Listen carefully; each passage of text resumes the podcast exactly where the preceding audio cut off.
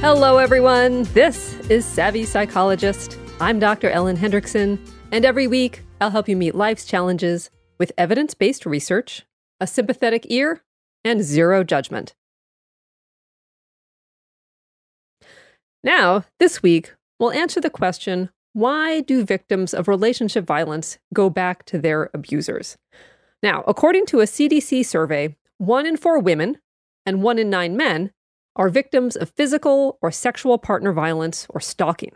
And in same-sex relationships, the numbers are equivalent or even higher.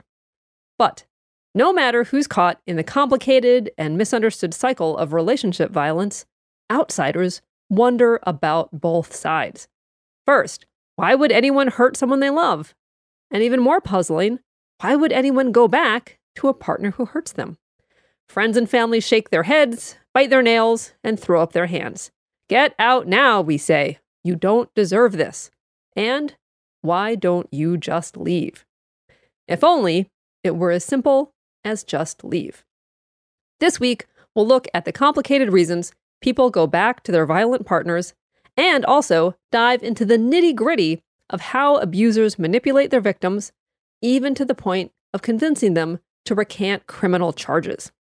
But first, let's start with the big brushstrokes. So, it used to be thought that people went back to abusive relationships simply out of fear. They were too intimidated to leave, they were financially dependent, or the partner threatened them into staying. And these are all legit. Fear is a huge factor, but it's not the only force in play. Aside from fear, let's look at four additional reasons partners stay. So reason number one is unequal power. And this is number one for a reason. An abusive relationship is fundamentally about power and control. It's about breaking down the victim's self-worth and agency in order to control them. So power is taken and reinforced by making victims ask for money, controlling where they go or who they talk to, making all the decisions for the couple, and more. Abusers want to ensure that leaving isn't an option by fostering the victim's belief that this is all they deserve or that no one else would want them.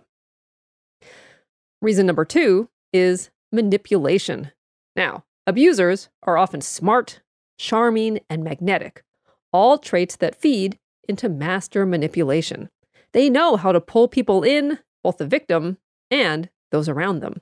And as we'll see later, this manipulation includes tactics like saying the abuse wasn't that bad, denying it ever happened, saying the victim started it, or discrediting the victim as crazy, emotional, or otherwise not credible. A victim might start to wonder if they're wrong or making a big deal about nothing, all of which makes it harder to walk away. Reason number three is hope. This is another big one. We humans instinctively hope for brighter days ahead, and victims perpetually hope that things will get better. The reality, of course, is that victims can't stop the abuse. Only an abuser can decide to stop. But in a relationship where victims may pride themselves on having the magic touch, like being the only one who understands or the only one who can calm the abuser down, there exists an illusion of control.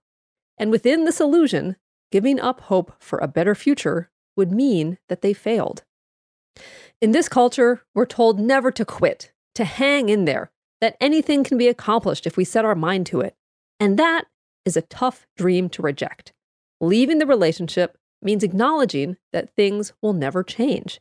It means giving up hope. And reason number four is love. Love is complicated. Relationships have good times and bad, and the good times can be a powerful glue.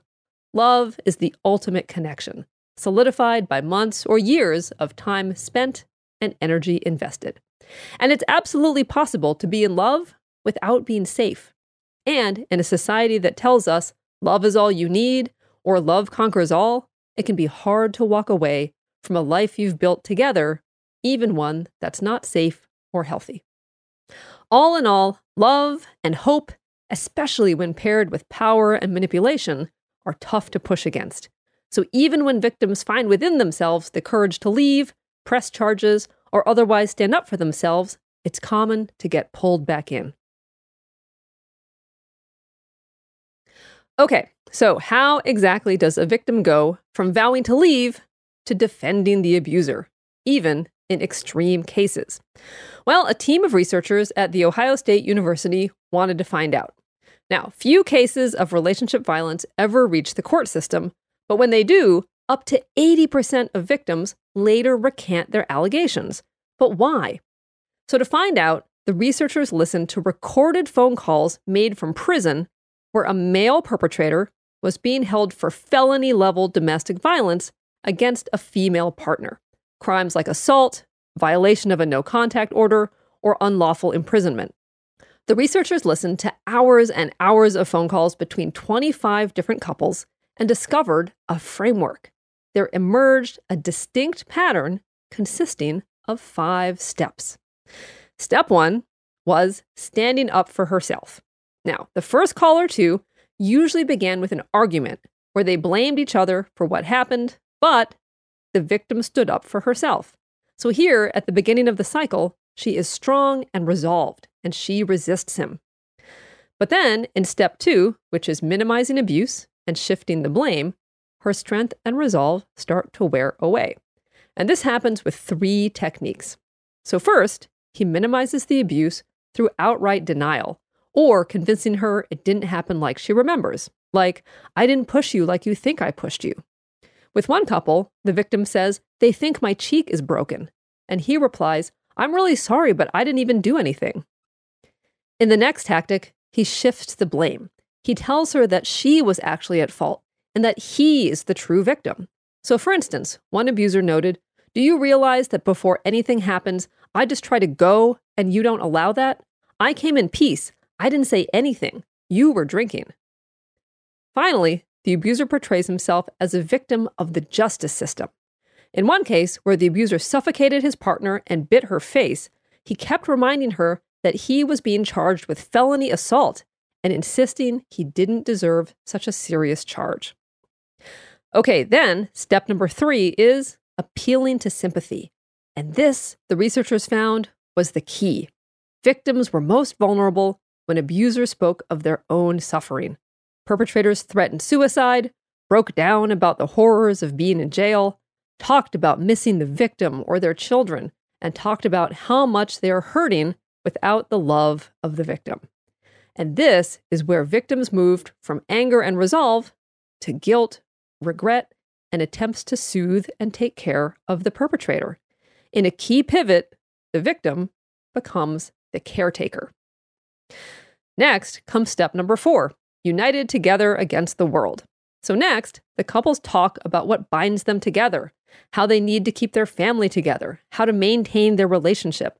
They remind each other of the good times and what a future would look like with one partner in prison. Now, to solidify their partnership, couples talked about how it was them against the system or them against their families, that no one else understood their love. One couple played a Dave Matthews Band song over the phone and reminisced. Another agreed to get matching tattoos. And then finally, in step five, instructions to recant, the abuser asks or instructs the victim to recant. When she agrees, they develop a plan to change their stories. They work together, united as a team. And the stories grow vague, turning into, no one really knows what happened anyway. It was all kind of a blur. One victim decides to say, a no-contact order is totally not fair because we didn't want it. We want to be together and we have a family. We have children. In one case, the abuser even asks the victim to do five to ten days in jail for lying to police. He says, you can't do five days for me? Would you rather me sit here for sixty to ninety? Regardless of how the recantation comes about, where there was once anger, blame, and resolve, now there is love, excitement, and hope. It's an addictive mix. This might be a window into the most egregious of manipulation, but it shines a light on why people go back to their abusers in less extreme cases as well. All in all, it's both simple and extremely complicated. It's simple because everyone deserves to be safe in a relationship. And it's complicated because we need love so vitally that some of us find it at the expense of our own safety and security, while others mistake it for power and control. If today's episode resonated with you, Resources include the National Domestic Violence Hotline at one eight hundred, seven nine nine, seven two three three or the hotline dot org, love is respect dot org, the G L B T National Help Center hotline at one eight hundred, two four six, PRIDE, or the G L B T Q Domestic Violence Project at G L B T Q D V P dot org or one eight hundred, eight three two, one nine zero one. Thank you so much for making the Savvy Psychologist a part of your life. As always, Savvy Psychologist is strictly for informational purposes and doesn't substitute for mental health care from a licensed professional. If you have already picked up my book, How to Be Yourself, Quiet Your Inner Critic, and Rise Above Social Anxiety, I say thank you from the bottom of my heart. And if you enjoyed it, consider leaving a review on Amazon, especially if, like so many reviewers, it helped you make genuine, effective changes in your life and leave social anxiety behind. Thank you for listening. Have a wonderful week, and I will see you here next Friday and every Friday for a happier, healthier mind.